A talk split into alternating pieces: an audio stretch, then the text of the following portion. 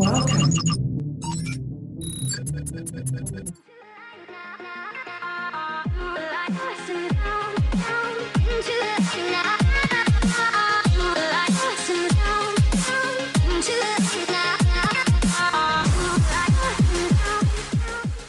X Factor Podcast.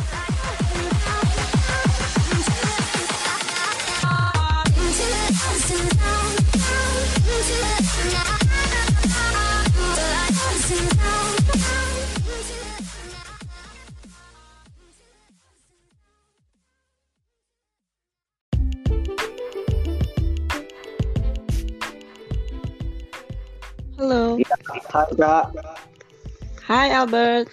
Yo, apa kabar Kak? Baik, baik. Apa kabar Albert? Wah, baik juga Kak. X People, di mana pun X People saat ini berada, selamat datang kembali kita berjumpa bareng kembali bersama Albert Wijaya di sini. Kita sudah kedatangan seseorang X People yang sangat spesial. Kita mau cari tahu dan menggali sesuatu dari diri seseorang ini. Siapa dia? Kita perkenalkan terlebih dahulu ya X People. Gua mau kenalin namanya adalah Nyi Kumang Ayu, Ayu, Ayu Suryani ya Kak. Benar ya Kak? Betul, nih Komang Ayu Suryani. Yes. Wah, soalnya namanya panjang Kak, jadi agak ribet. Maaf nih Kak. Ya, nggak apa-apa, nggak apa-apa. Iya, X People namanya Nyi Komang Ayu Suryani. Ya, dipanggilnya Kak Suri ya Kak. Betul. Nama panggungnya Suri Filan, Albert. Wah, nama panggungnya Suri Filan Kak. Kalau nama panggungku Al Kak. Bukan LL dulu ya, tapi ya. Oh, bukan dong Kak. Itu anaknya Ahmad Dhani Kak. Kalau saya bukan Ahmad Dhani anaknya Kak. Saya anak Dhani Ahmad Kak. Oke, oke. People mungkin bertanya-tanya siapakah orang ini dan apa yang mau kita gali dari seorang yang bernama Kak Suri ini. Kita mau cari tahu ex people lebih dalam karena Kak Suri ini ternyata bergelut di dunia disabilitas juga ex people dan menurut informasi intelijen orang dalam Kak Suri ini beberapa kali mendapatkan penghargaan dari luar negeri loh ex people. Kita mau lihat seberapa uh, Kasuri ini bagaimana faktor X faktor X-nya yang membuat Kasuri bisa ada sampai saat ini dan berada di titik ini. Kasuri. Iya, Albert. Nah, Kasuri, Kasuri sebenarnya apa sih background Kasuri, Kak? Kalau kita boleh tahu gitu, Kak. Background pendidikannya ya, Iya. maksudnya ya. Iya. Iya, sebenarnya aku ini eh, anak hukum, Albert. Dulu aku kuliahnya hukum. Oh, sering dihukum, Kak? Sering dihukum gara-gara terlambat bangun ya. Oh, ya terlambat banget. Kak. Eh, aku ngambil jurusan hukum, tepatnya hukum internasional di Hmm. Universitas Udayana di Bali. Di Denpasar, Bali. Oh, Mm-mm, berarti Jadi Kak sebenarnya Suri ada hubungannya. nggak ada hubungannya gitu, Kak. Tapi posisi sama Kak Suri berarti orang maksudnya kalau dari segi daerah Kak Suri ini termasuk orang yang di daerah Bali gitu, Kak. Menetapnya di situ. Eh, Iya, aku eh, orang tua aku asli Bali, tapi kita Mm-mm. hidupnya merantau, Albert ke Oh. Nusa Tenggara Barat, lalu pernah ke Mm-mm. Sumatera juga, dan terakhir akunya yang merantau ke daerah asal orang tua aku, yaitu di Bali. Kalau orang tua Oh. aku di Lombok, Albert, mereka hidup di Hmm, Lombok. Berarti Kak Suri ini termasuk orang yang senang berjelajah ya, Kak. Berjelajah. Berjelajah gara-gara tuntutan pekerjaan eh, bapak aku, soalnya kan beliau PNS tuh, Mm-mm, mm-mm, jadi pindah-pindah deh waktu itu. Iya. Nah, ex people, tahu nggak ex people? Ternyata Kak Suri ini pernah mendapatkan penghargaan di Australia, ex people. Penghargaan apa sih Kak? Itu Kak? Oh itu em, dibilang penghargaan nggak ya? Eh, mungkin beasiswa kali ya. Jadi Oh, lebih ke beasiswa. Ya, award. Nah, jadi aku ini orangnya eh, lebih prefer ikut-ikut yang short course dibanding S2. Kenapa? Hmm, Karena menurut aku ya, menurut aku kalau ikut short course itu eh, durasinya lebih cepat, itu yang pertama. Lalu yang kedua aku bisa eh, lebih dari satu tempat. Makanya Oh. puji puji syukurnya tahun 2016 eh, Mhm. keterima bukan keterima ya dapat beasiswa di Australia Awards itu short course Mhm. dua minggu di Mhm. empat kota di Australia jadi di Brisbane, Iya. Sydney, Adelaide dan Canberra. Uh, di tiga kota itu Kak. Di empat kota. Eh di empat kota itu berarti langsung betul. Selama, selama dua, dua selama dua minggu betul. Hmm. Jadi sebelum berangkat ke Australia kita diberi pembekalan di Bandung kemudian hmm. uh, kita ke hmm. Australia lalu setelah itu ada juga post course-nya jadi apa sih yang didapat hmm. selama di Australia apa hmm. yang akan kamu implementasikan di pekerjaan kamu apa hmm. yang akan kamu berikan kepada community kamu gitu-gitu hmm. Hmm. Jadi oh. waktu itu uh, hmm. topiknya adalah uh, tentang leadership uh, startup leader. Ada 14 orang dari Indonesia kalau tidak salah dan salah satunya aku. Oke, okay, gitu. oke okay, Kak. Nah, Kak Suri kalau kita boleh tahu mungkin ex people juga pengen tahu Kak Suri kan sebelumnya backgroundnya adalah seorang yang bergelut lah di dunia hukum gitu kan Kak memang ngambilnya adalah prof, eh, bukan profesi sih kayak pendidikannya perguruan tingginya memang di dunia di bidang hukum lah bukan di dunia hukum kak. Nah itu kak Suri sendiri memutuskan memang untuk mengambil dun, uh, bidang hukum gitu kak. Uh, sebenarnya awalnya itu permintaan orang tua ya, permintaan hmm. bapak karena kan orang tua eh, bapak aku itu di hukum dan HAM. Oh. Kerjanya. Hmm. Jadi uh, beliau mengarahkan aku ke hukum. Cuma pada hmm. saat itu uh, hmm. aku kan fans beratnya KPK nih dulu ya tahun ah, 2008 KPK KPK. Oh fansnya KPK kak. iya iya. Saya Jadi juga sama kak. Uh, uh, jadi pada saat itu kan tamat-tamat uh, SMA masih idealisnya hmm. masih 200% ya. Iya, iya. Kenal gimana sih pahitnya dunia ini gitu kan. Hmm. Jadi uh, itu menjadi salah satu motivasi aku untuk kuliah di hukum. Kemudian setelah mau tamat hmm. itu aku pengen hmm. jadi duta besar Albert. Makanya oh. Ah, oh, makanya aku tertariknya hukum internasional. Oke. Okay. Nah, karena mau jadi duta besar, mau kerja mm-hmm. di Kemenlu waktu itu kan.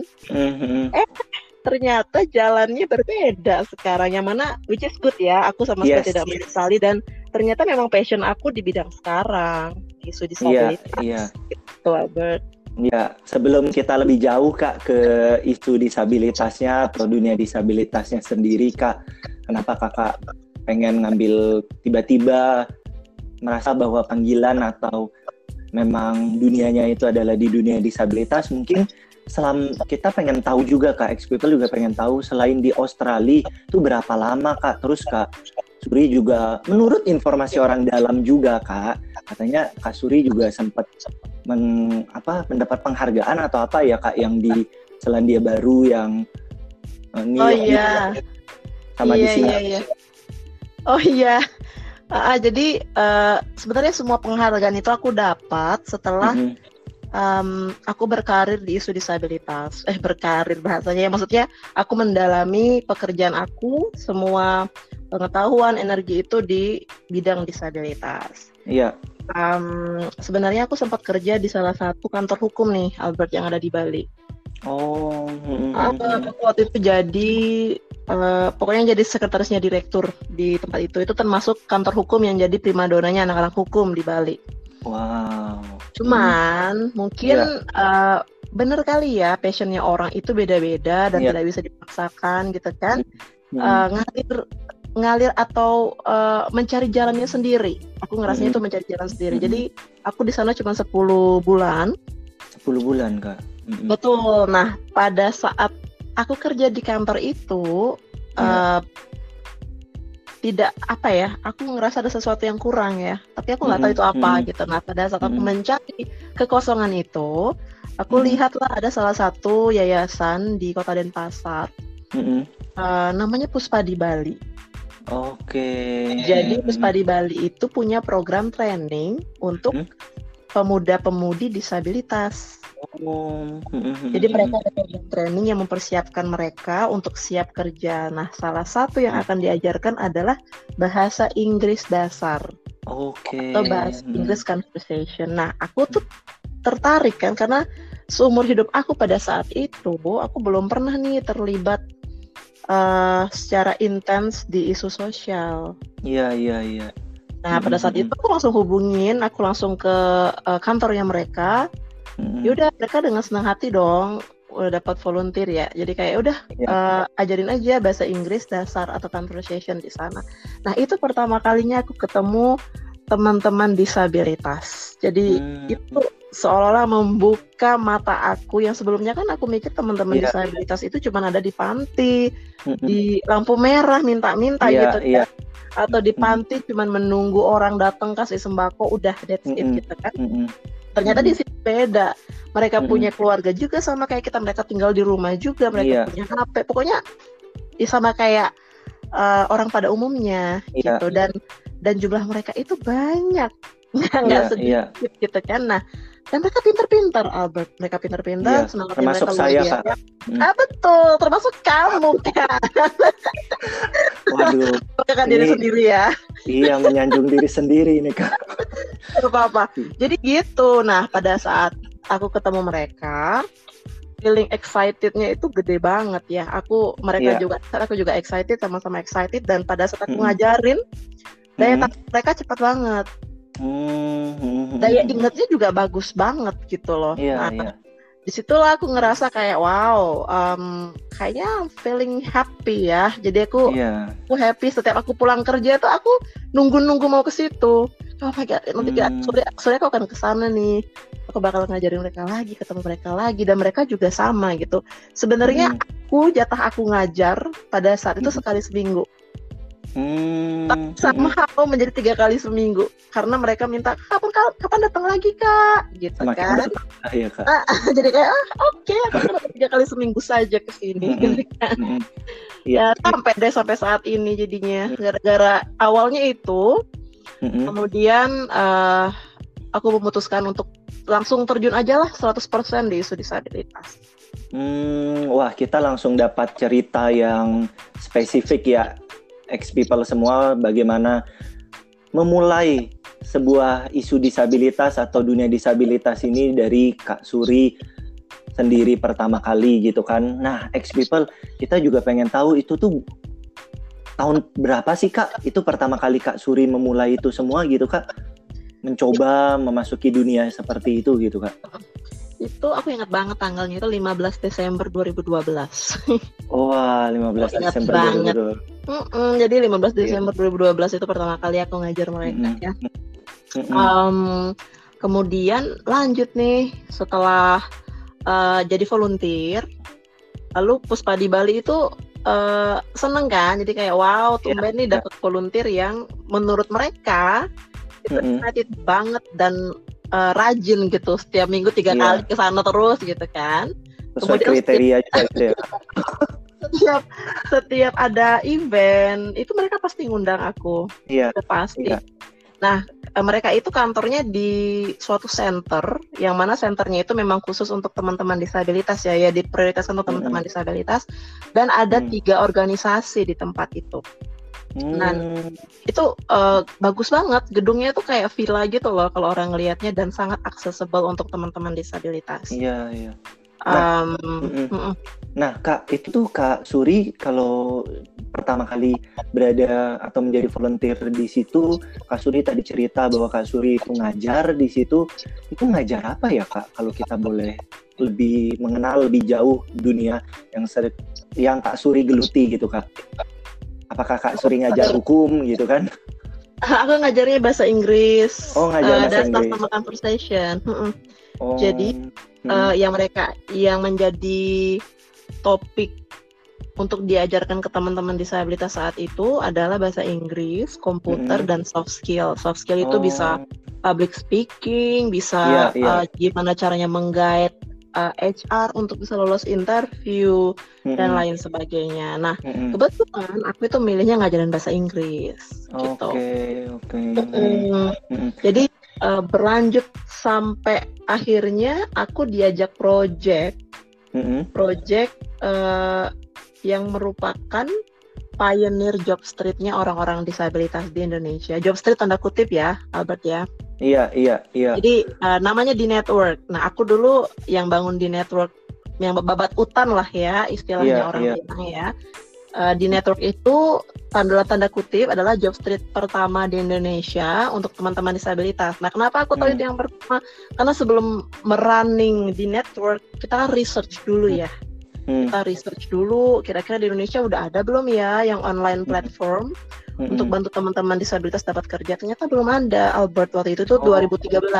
Hmm. 2013 September aku ingat banget. Iya sih Kak. Hmm. Uh, uh, jadi selama tiga bulan dari September hmm. sampai November itu hmm. uh, aku research.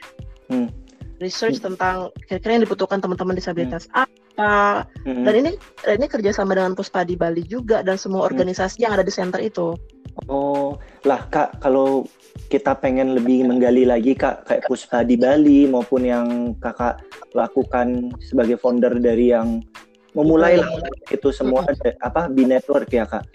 Di network betul. Di network itu sendiri itu tuh khusus disabilitas tertentu doang atau kalangan disabilitas semua golongan itu berada di dalam lingkup itu Kak? Kakak berusaha menjangkau semuanya. Uh, pada saat itu 2013 akhir kita kan mulai nih setelah research mm -hmm. kita targetkan uh, tiga disabilitas sensori mm. yaitu uh, deaf dan netra dan juga physical yeah. uh, disability yaitu daksa. Jadi kita fokus ketiga dulu. Kenapa? Mm. Karena dalam memulai sesuatu yang baru nih di mana pun kita mm. berada pun bisnisnya kita harus memulai dari sesuatu yang paling mudah dilakukan. Yeah. Nah jatuhlah pilihan kepada tiga jenis disabilitas tadi, Albert. Mm -hmm. Mm, akhirnya aku running tuh di network. Uh, aku tiga tahun sendirian loh, tuh running di network ya. Wah, Jadi uh, foundernya bukan aku, aku aku founding tim doang. Oh, founding tim doang. Hmm. Di di network aku founding tim. Di net uh, di network ini foundernya dari Barcelona. Wah, temennya Lionel Messi kak? Aduh, sepupuan deh kayaknya ya. Oh, sepupuan ya. Begitu salam buat sepupunya ya kak. aku udah aku nggak pernah kontak lagi loh sama oh. foundernya dia karena sibuk ya beliau tuh sibuk mm -hmm. punya bisnisnya banyak. Mm -hmm. Nah running tiga tahun sendiri, kemudian tahun keempat ada tim baru jadi berdua runningnya, and then mm -hmm. karena aku pengen membuat berbuat sesuatu yang lebih gitu ya karena kan hmm. tidak semua hal bisa dilakukan oleh di network kan iya ada hal-hal yang ya biarlah ini kita nggak ini bukan ranahnya kita ya udah kasih ke yang lain saja dan lain sebagainya yeah. nah aku aku pengen ngelakuin sesuatu yang lebih dari itu Wah, wah. Makanya nah, pada tahun hmm. 2018 yeah. aku running di faling.com. Wah, luar biasa Kak. Padahal belum kupancing untuk itu, ternyata sudah diceritakan semua luar biasa. belum, belum nah, baru awal tadi kak. iya, makanya kak. Nah, tapi kak, kita cerita sedikit mengenai yang di network itu sendiri kak. Sampai sekarang itu masih ada kak. Cuman kak Suri sendiri masih berada di di di network itu atau sekarang kak Suri memang fokus untuk yang tadi kak Suri sampaikan itu uh, di Faling itu sendiri kak? Uh, di network masih ada, mereka sudah punya tim sendiri, uh, kantornya juga satu kantor sama Puspa di Bali, okay. satu gedung. Oke. Okay. Nah kalau aku ngebuat di faling.com, jadi memang pendirinya aku, mm-hmm. yang menentukan visi misinya aku, ke depannya seperti apa juga. Iya. Aku. Nah, nah cuman, iya. Uh, cuman, gimana kak? Cuman, kita kan nggak bisa ngelakuin semuanya sendiri ya. Iya, iya. Puji syukur memang banyak orang-orang baik yang ada di belakang aku gitu sehingga di paling bisa sampai ke tahap sekarang gitu. Hmm, tadi kak kak Suri sempat bilang kan kak mengenai visi misi gitu kak. Emang apa sih visi misi kakak untuk kayak ini berarti kak Suri founder kan? Kak Suri founder dari divaling.com ini. Apa sih iya. visi misi Kak Suri untuk dunia disabilitas sendiri Kak?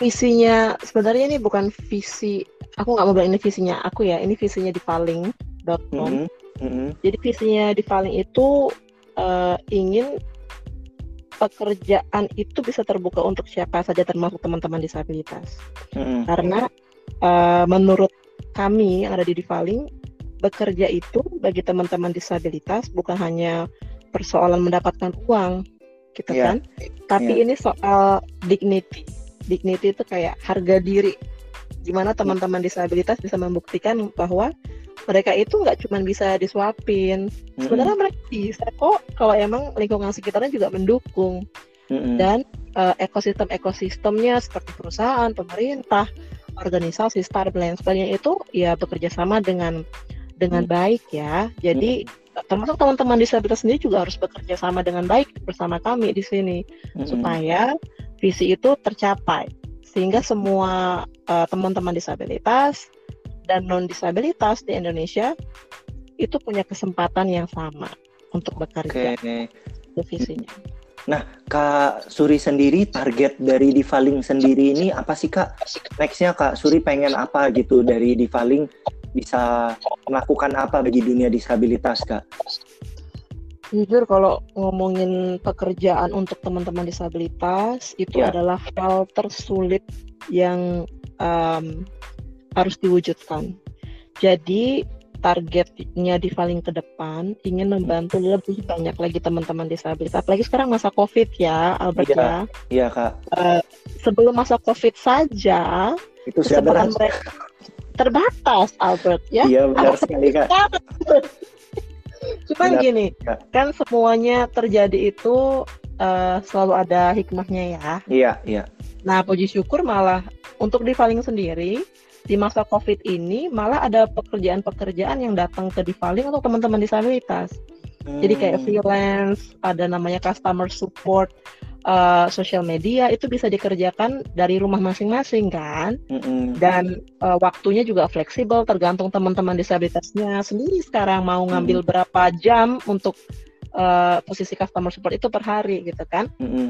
Mm-hmm. Lalu ada uh, namanya Mitra, Mitra hmm. segala.id hmm. itu yang belanja kebutuhan dapur.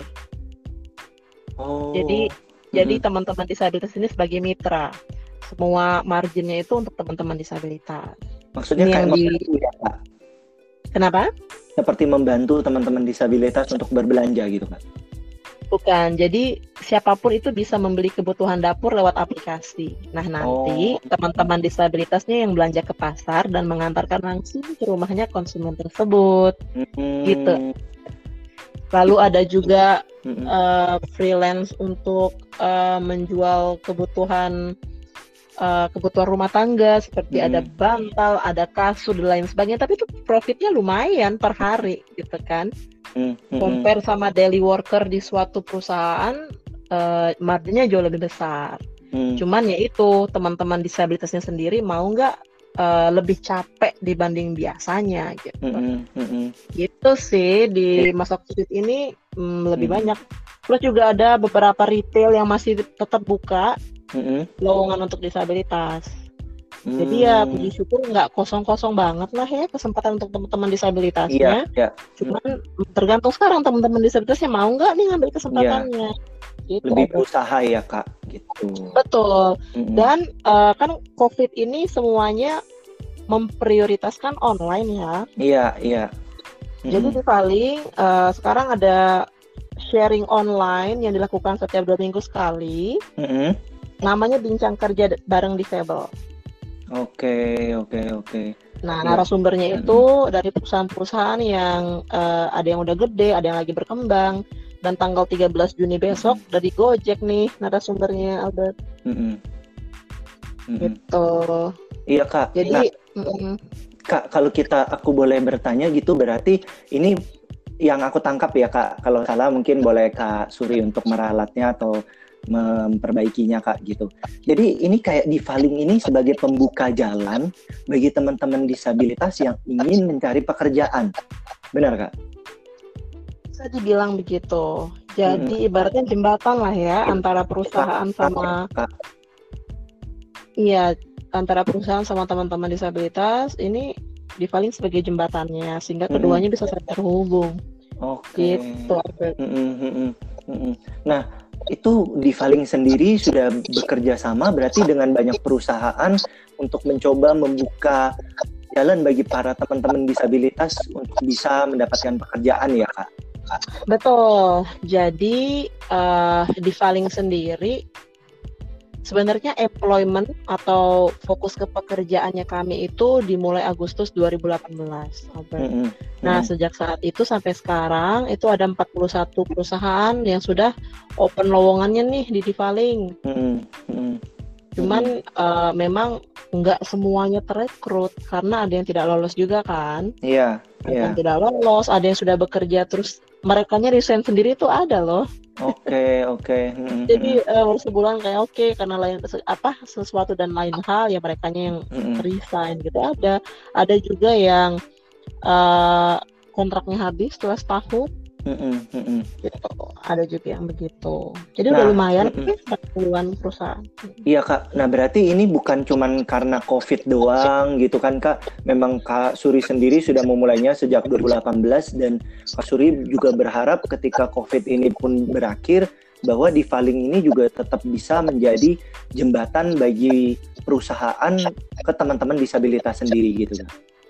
Betul, betul. Jadi ini Divaling dibuat bukan uh, karena COVID saja, tapi memang karena isu pekerjaan bagi teman-teman disabilitas itu mm-hmm. masih belum sebanyak yang non disabilitas dan itu salah satu masalah besar yang mm-hmm. dihadapi di dunia ya, nggak cuma di Indonesia.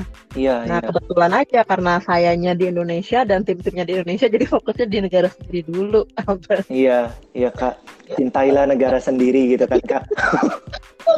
cintai negara sendiri sebelum memecahkan masalah di negara lain. Iya benar kak, benar-benar. Nah, Kak Suri, kalau Albert boleh bertanya nih kak, Kak Suri kan sebagai founder, ini Kak Suri sendiri atau ada tim-tim lain sih kak yang membantu Kak Suri di dalam Divaling ini sendiri?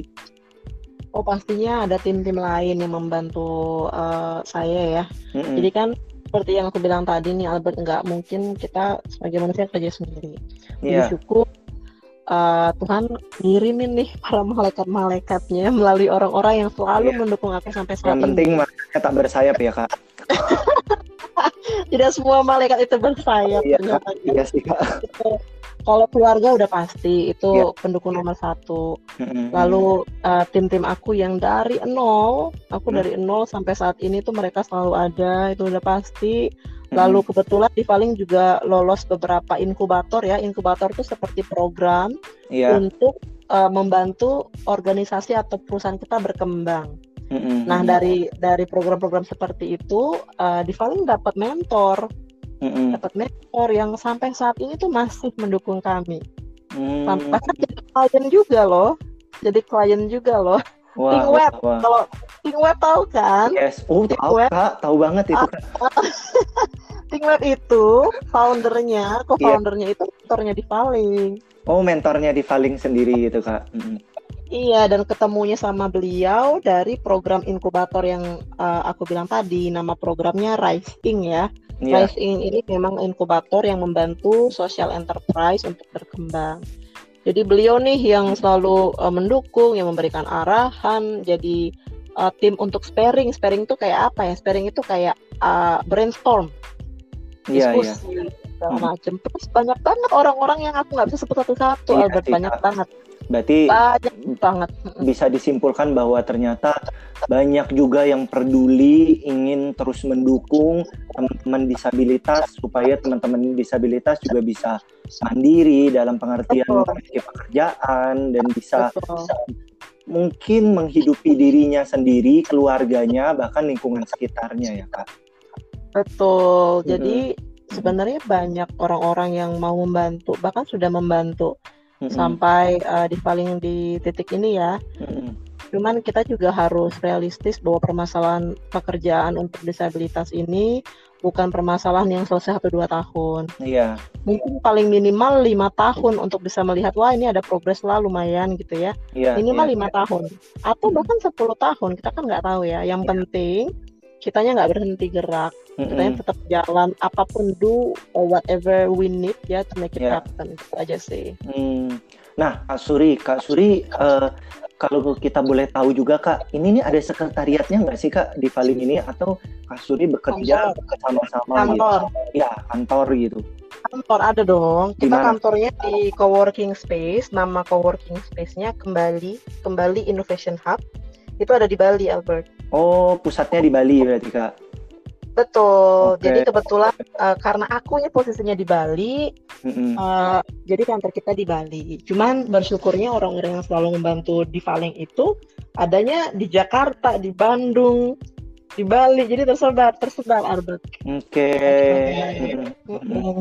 jadi uh, berusaha berbagai daerah untuk mendukung dan mensupport di Faling ini sendiri ya kak Ya, jadi kebetulan uh, untuk lima tahun ke depan, mm-hmm. di paling fokus di tiga area dulu sebenarnya yaitu Denpasar, Bandung, dan Jakarta. Oke. Okay. Cuman uh, puji syukurnya juga user usernya di Faling alias pencari kerja disabilitasnya kami mm-hmm. itu dari Sabang sampai Maroke udah ada sebenarnya. Mm-hmm. Udah masuk ke kita kita sekarang punya 1.900-an ya hampir 2.000 ya. 2000 pencari kerja disabilitas dan itu tersebar. Mm-hmm. Memang sih paling banyaknya ya di Jawa Bali paling banyak. Iya, iya. Gitu. Nah, Kak, uh, apa sih target dari Divaling sendiri dalam pengertian berapa perusahaan yang ingin dijangkau oleh Divaling untuk membuka apa ya kak kayaknya lapangan pekerjaan lah boleh dikatakan seperti itu bagi teman-teman disabilitas dan berapa target uh, di Faling sendiri untuk disabilitas yang boleh nantinya memiliki pekerjaan melalui Bivaling ini sendiri, Kak? Kalau dikatakan target sih kita sebesar-besarnya ya, sebanyak-banyaknya Albert ya. Iya. Kita kalau di target per tahun, tahun ini kita targetin 100 orang disabilitas dapat kerja. Yeah. ternyata ada COVID kan. Yeah. Ada COVID-19 kan. Yeah. Tapi target kita 100 orang disabilitas. Mm-hmm. Uh, perusahaannya itu 60 perusahaan per tahun. Nah, mungkin untuk beberapa orang angka itu kecil. Iya. Kayak wow cuma 100 dan 60. Hai. Iya, ini iya. pekerjaan untuk penyandang disabilitas which is not easy man ya. Iya, Jadi iya. jangan untuk disabilitas, untuk non disabilitas saja itu um, mungkin belum tentu ya, belum tentu uh, pekerjaannya tuh satu tahun lolos gitu ya, setahun lolos. Kalau teman-teman disabilitas ini proses untuk pengenalan mm-hmm. kayak pengenalan mereka tuh bisa loh ke perusahaan-perusahaan dan mm. pada tahap memperkenalkan ini yang terjadi di lapangan ya tidak banyak gitu karena memang proses masih yeah. proses yeah. nah kalau misal semuanya berjalan dengan baik dan uh, ternyata banyak perusahaan-perusahaan yang mau memberikan uh, pekerjaan teman-teman disabilitas juga banyak yang lolos seleksi gitu ya. Mm -hmm. 10 sampai 20 tahun ke depan saya yakin semuanya akan lebih mudah dibanding sekarang. Oke. Ya, kita berharap ya, semua bahwa melalui Divaling ini juga pastinya banyak semakin banyak perusahaan yang mungkin mau lah ya Kak untuk membuka perusahaannya kalau dikatakan diri sendiri membuka diri kan nggak mungkin kita bilang membuka diri. Tapi membuka perusahaannya untuk menjangkau teman-teman disabilitas gitu kak. Hmm, hmm, hmm, nah, pastinya kak, makanya ya gimana kak? Lanjut lanjut. Nah kak kalau boleh kita cari tahu juga dari sisi kak Surinya sendiri kak Kenapa sih Kak kalau tadi bisa diceritakan Kak Suri sudah cerita bagaimana Kak Suri itu pengalaman pertama di dunia disabilitas itu lewat apa, lewat apa dan dari mana. Tapi kalau boleh ditanya Kak, apa yang membuat Kak Suri itu merasa bahwa tadi kan bilang hatinya terasa kosong kan Kak. Nah, kenapa seperti ada yang beda Kak ketika Kak Suri berada di dunia disabilitas? terasa hmm. hatinya kayak kayak wah pengen terus kan tadi kan kak dibilangnya sehari yeah. sekali tiba-tiba bisa jadi seminggu tiga kali dan pengen terus ya sebenarnya itu juga sesuatu yang aku eh, nggak uh, tahu alasannya mungkin ini kayak terkadang kan kalau orang ditanya kamu kenapa sih cinta sama dia gitu yeah. kan mm ah nggak ngerti ya cinta aja gitu nah seperti ah. itu mungkin yang aku rasakan ya mm -hmm. Albert ya jadi mm -hmm. um, mungkin karena pertama kalinya aku intens di isu sosial pada saat itu dan hmm. perasaan happy itu ada di saat aku uh, merasa kekosongan. Yeah. Jadi kayak wow, feeling good aja sama seperti orang yang mungkin kalau orang-orang memberikan zakat atau membantu orang lain and then mm-hmm. orang yang mereka bantu seneng banget karena karena sudah dibantu gitu kan. Mm-hmm. Wah, itu mm-hmm. beda banget sih. Feeling uh, puasnya itu ada hmm Apalagi kalau teman-teman disabilitas dinyatakan diterima kerja gitu ya. Wah, yeah. kita kayak wow, wah keren nih. Jadi pendapatan ini dari nol, yeah. jadi iya. dapat at least tiga juta lima ratus per bulan. Itu siapa sih mm-hmm. kita yang nggak seneng gitu kan? Di paling nggak dapat nggak dapat apa pun loh sejauh ini. Kita kita kita uh, tidak memotong gaji sama sekali. Teman-teman disabilitas adalah full dapetin gaji sesuai kerja kerasnya mm. mereka. dan yeah. mungkin itu yang membuat feeling happy ya padahal hmm. hmm. kita tahu kok tim-tim di paling tahu ini pekerjaan yang uh, tidak, tidak menghasilkan lah gitu ya kan tidak tidak ada duitnya bukan tidak ada yeah. duitnya ya tidak uh, menghasilkan tidak, tidak gembong duit lah ya yeah. Yeah. Sebenarnya tim-tim di paling itu orang-orang yang suka duit loh, jangan salah. tapi tapi kita uh, karena cintanya ya kak. tapi ya justru di sini gimana caranya kita memutar otak kita mm-hmm. uh, hati dan otak itu harus bermain kan di sini iya, kan yeah, yeah. gimana caranya supaya nih beneran teman-teman disabilitas dapat kerja mereka terempower tapi mereka tidak manja mm-hmm. dan di Valing juga tim di Valing juga bisa makan mm-hmm. kalau Apal, tim di Valingnya tidak bisa makan gimana mau jalanin di Valing kan gitu yeah. Benar sih kak. Apalagi ketika kak Suri berkata menggunakan hati dan otak dan sekarang hatinya sudah terisi ya kak. Cuman uh, kalau boleh jujur, iya. It, ini loh, uh, hati masih sering sedih loh Albert karena memang mm -mm. Uh, masih banyak yang belum bisa dibantu kan. Iya, iya. Jadi pada saat orang-orang datang ke Divaling gitu ya, ngechat ke timnya Divaling gitu, aduh itu kayak waduh kasihan banget ya Mbak ya, atau aku bilang udah kasihan banget ya ini. Tapi ya kita nggak bisa bantu semua orang kan, bener nggak? Iya, iya. Nah itu perasaan sedih itu pasti ada, perasaan kepikiran masih ada pasti. Cuman ya kita balik lagi, oke okay, kita just be realistic, kita ngelakuin apa yang kita bisa dulu sebelum mm-hmm. kita membantu lebih banyak lagi. Gitu. Iya. Iya, berarti kan yang penting ada keinginan dan niat serta hati untuk membantu teman-teman disabilitas ya kak. Serta action. Yes, itu yang penting kak. Dibutuhkan action untuk bisa ya bukan sekedar hanya berretorika atau sekedar hanya berkata-kata ya kak, tapi butuh sebuah tindakan nyata untuk benar-benar membantu dan menjangkau teman-teman disabilitas yang memang membutuhkan pekerjaan. Betul. Nah, Kak, kita nggak terasa nih Kak sudah berbicara setengah jam lebih Kak. Nah, mungkin iya. aku ada pertanyaan-pertanyaan terakhir nih Kak. Jadi kalau ini kan program X Factor Kak, faktor X gitu kan Kak. Nah, mm X apa yang membuat Kak Suri bisa ada sampai di titik ini? Faktor X. Um, mungkin karena karma kali ya karena mungkin karena aku di kehidupan sebelumnya sehingga aku terima saat ini uh, artinya gini aku ngerasa yeah. apa pun tantangan yang dihadapi di paling atau aku gitu ya dihadapi di paling atau aku itu selalu aja ada yang bantu iya yeah. Which is itu privilege yang mungkin orang lain belum dapatkan gitu tidak dapatkan seperti aku gitu nah um, itu itu faktor X yang membuat Divaling bertahan sampai detik ini. Hmm. Termasuk aku, aku juga aku bukan orang yang gampang nyerah. Jadi kalau misalnya aku sudah memutuskan, oke okay, aku akan membangun atau membantu teman-teman disabilitas secara full, yeah. aku akan ngelakuin itu sampai itu berhasil.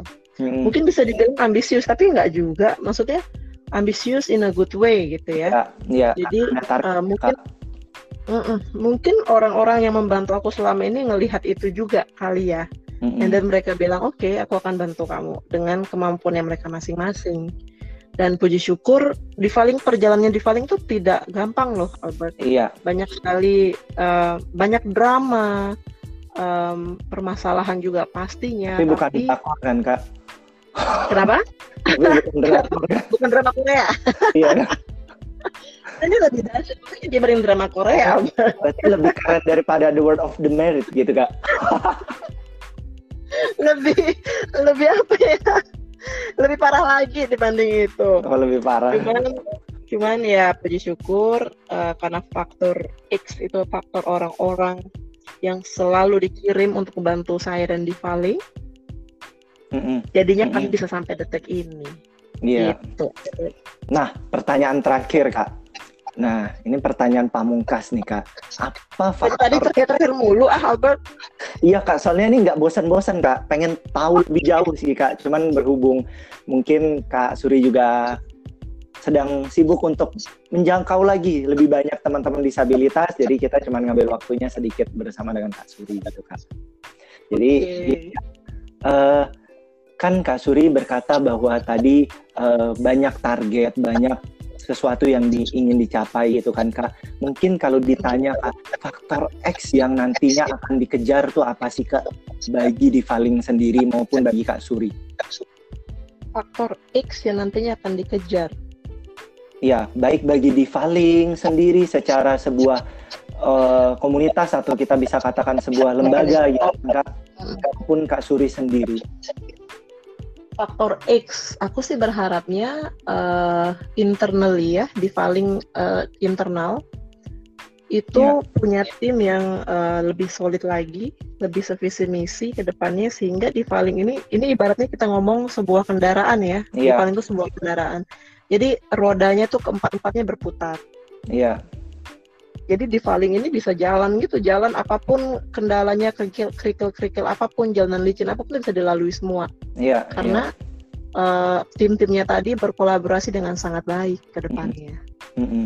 itu sih itu sih faktor X yang paling dibutuhkan di Valing saat ini adalah tim yang mana puji syukur sudah sudah di Valing miliki sudah di Valing punya tahun ini di dalam keadaan COVID ini Tuhan kasih tim yang jauh lebih baik mm-hmm. gitu kan jadi ini sekarang kita uh, lagi bermuter otak gimana mm-hmm. caranya nih di masa covid ini nih teman-teman disabilitas dapat kesempatan mm-hmm. sekaligus skill-skillnya tuh bisa bertambah via online. Iya, iya. Gitu. Lalu yang berikutnya faktor X yang dibutuhkan adalah kerjasama mm-hmm. berbagai pihak baik itu teman-teman disabilitas, pemerintah, perusahaan, mm-hmm. atau organisasi-organisasi yang bisa bisa melengkapi Divaling. Iya. Karena ya seperti yang aku bilang tadi Albert Divaling tuh nggak bisa ngelakuin semuanya sendiri. Kita timnya memang kecil mm-hmm. karena kita believe sama the power of collaboration. Yeah.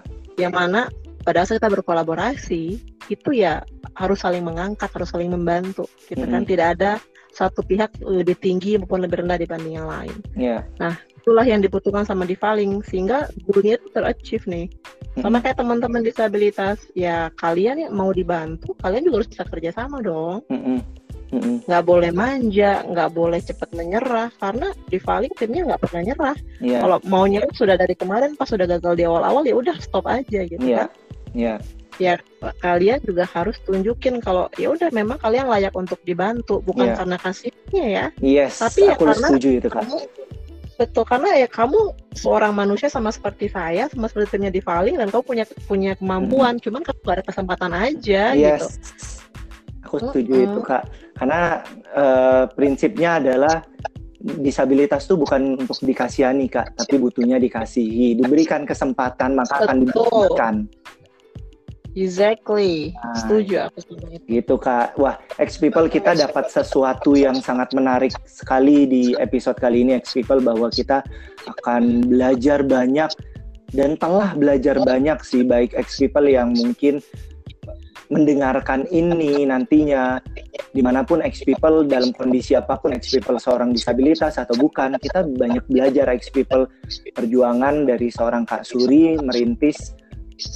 sebuah lembaga komunitas yang bernama Divaling ini sendiri gitu dan bagaimana keinginannya untuk bisa memajukan dunia disabilitas sehingga disabilitas boleh memiliki pekerjaan mandiri secara pribadi maupun nantinya boleh di dalam keluarga maupun lingkungannya sendiri. Kak Suri, thank you banget Kak udah berbincang-bincang bareng sama Albert. Terima kasih buat waktunya Kak. Sama-sama Albert, sukses terus ya. Iya, sukses juga Kak.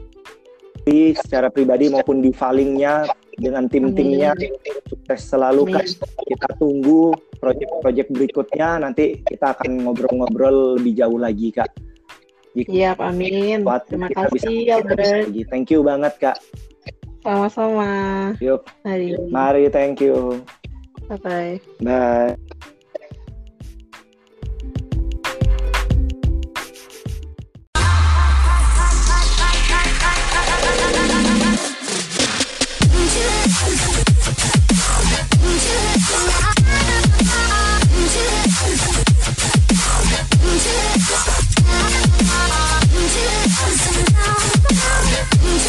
I'm